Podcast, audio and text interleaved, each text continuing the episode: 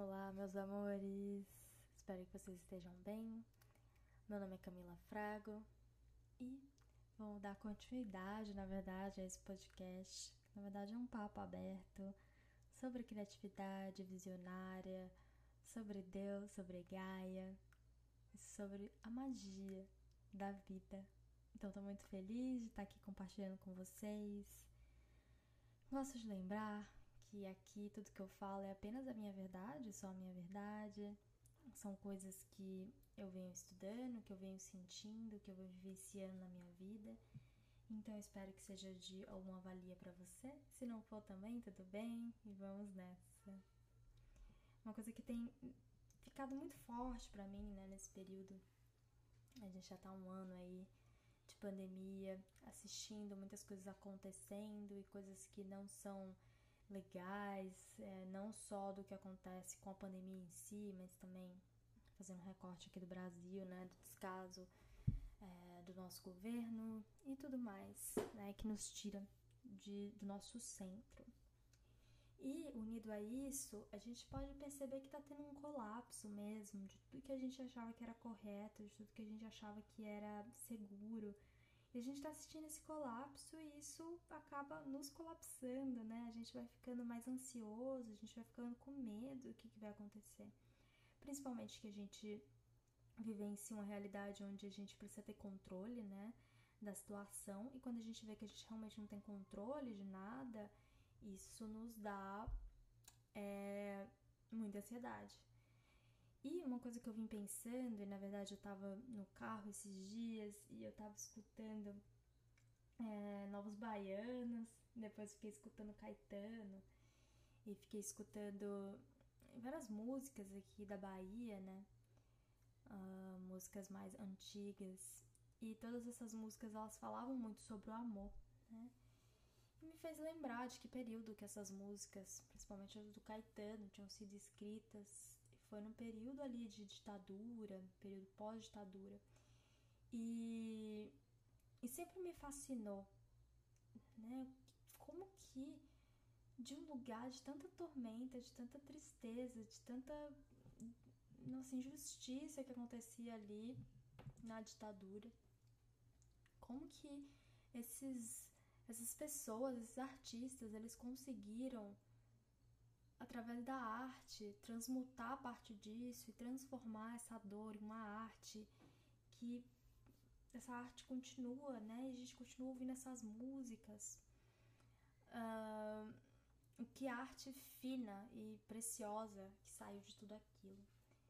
E óbvio que eu não acredito que a gente precise passar por dois para criar artes maravilhosas, mas me fez lembrar da história né, de que após uma grande tormenta sempre vem um período de muito amor. É onde a cultura se revigora e a gente sente a sensação de um novo tempo chegando. Né? Então vem aquela empolgação do novo, de que algo novo e bonito está chegando, porque pior do que tá não tem como ficar. Era essa sensação que me veio assim com essas músicas Uh, eu não sou a favor do ah, sempre pode piorar. Não, eu prefiro pensar que sempre pode melhorar e que vai melhorar. Porque a gente merece que melhore. Nós, como humanos, né, filhos de Gaia, a gente merece que melhore. Então, eu percebo que a gente ainda não consegue ver isso, a gente não consegue ver essa melhora porque a gente está no meio da tormenta. Só que lá atrás, e a gente pode utilizar o passado né, como um espelho, até para a gente não repetir certos padrões negativados, mas é, transmutar e transformar ainda mais os momentos de glória ali do passado, sempre melhorando ele, porque ele foi no meio de uma tormenta que, que o amor chegou, que a cultura chegou. Então, se a gente volta ali para época da, da cultura hippie e de todo aquele movimento que chegou é, de liberação da nossa mente, de expansão da consciência, Ali foi um momento, um marco muito importante. Tudo que saiu daquilo ali de cultura, de pensamentos, de direitos humanos, é, por mais que tenha sido né, um ambiente muito tumultuado, o que, que saiu daquilo ali? A gente consegue ver, às vezes, só pela lente da desigualdade, só pela lente da dor, mas a gente esquece de perceber que realmente, em alguns, muitos aspectos, nós evoluímos positivamente como sociedade. Que hoje a gente já tem é, direitos humanos mais é, vigorosos, óbvio que ainda existe muita coisa aí, né? Mas é, muitas coisas a gente já conseguiu extinguir, e é óbvio que a gente ainda sofre uh, fagulhas, fragmentos de decisões muito, muito erradas que tivemos lá no passado. A gente ainda vê os nossos povos originários sofrendo, a gente ainda vê o governo tentando tirar terras dos povos que estão cuidando da nossa mãe há tanto tempo. Isso é um absurdo sem tamanho. A gente ainda vê o racismo acontecendo. Ah, em alguns lugares a gente ainda vê escravidão acontecendo. Ah, mas a gente está nesse processo de transformação. Só que a gente está nesse meio da tormenta. E às vezes a gente, quando tá no meio da tormenta, a gente fica muito paralisado. Justamente por conta da ansiedade, dessa necessidade de ter o controle.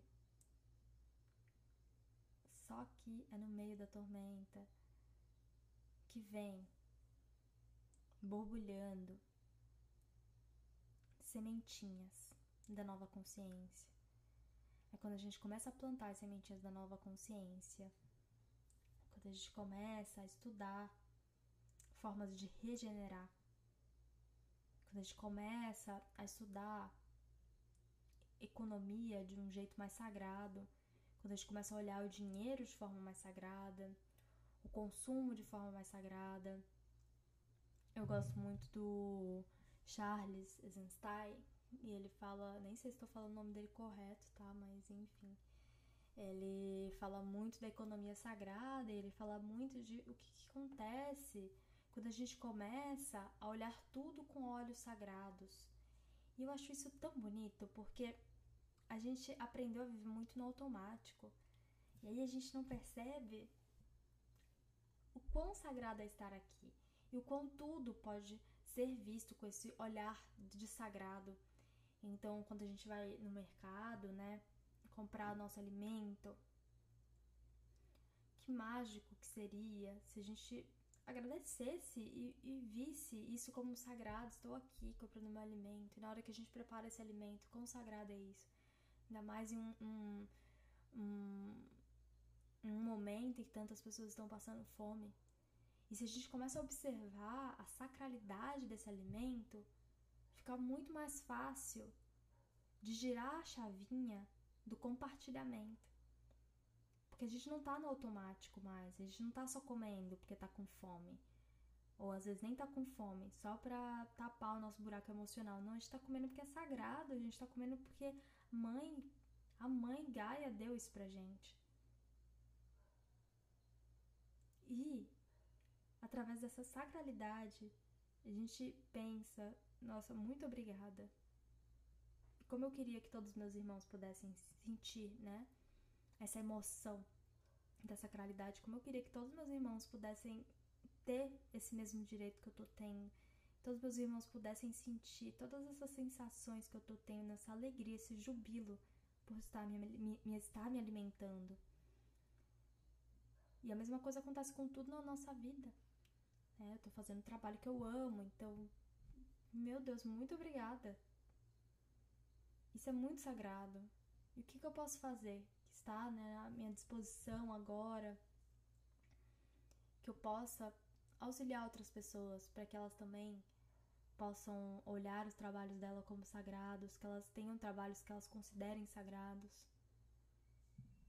Ou o dinheiro, como que eu olho esse dinheiro como algo sagrado? Porque se eu olho esse dinheiro como algo sagrado, eu não vou estar tá gastando ele com coisas que vão destruir a mãe Gaia mais eu vou entender a energia daquilo ali e eu vou utilizar o meu dinheiro para coisas maiores. Eu vou utilizar o meu dinheiro para auxiliar outras pessoas. Então eu vou entender a sacralidade disso. Eu vou entender que não há separatividade, que é união.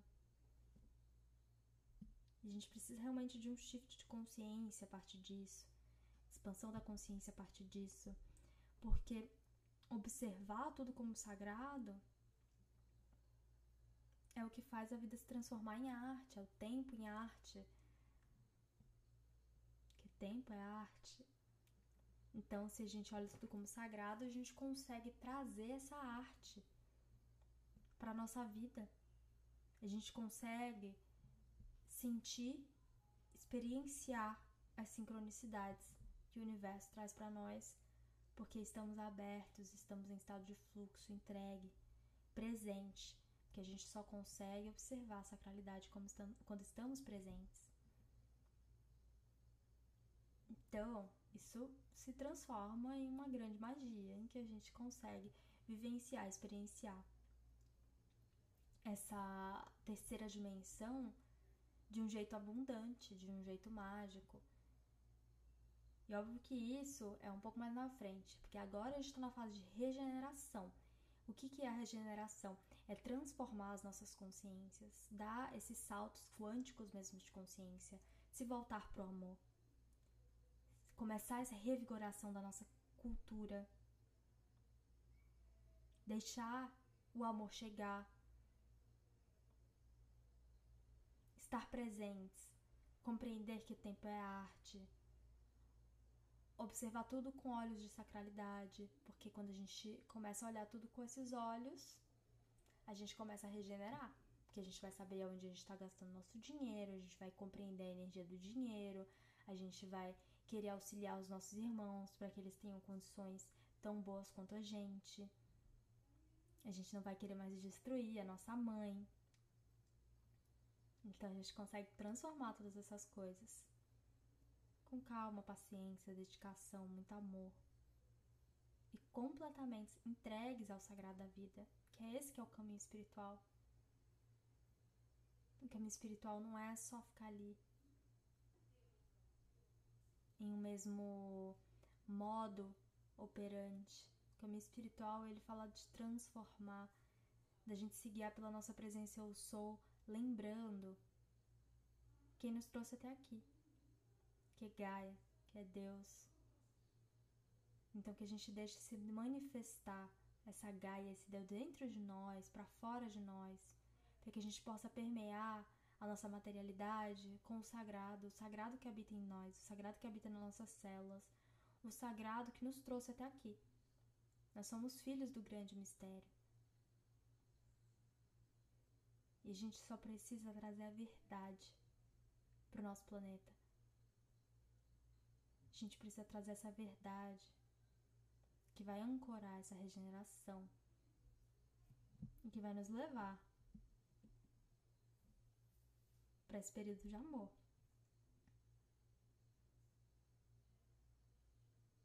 Que vai nos levar para esse novo tempo de fato. Respira fundo. Muito obrigada por me escutar até aqui. Espero te ver em breve no próximo podcast. E é isso que eu gostaria de passar para ti hoje. Espero que tenha feito sentido, que novos insights possam surgir a partir disso. E até a próxima.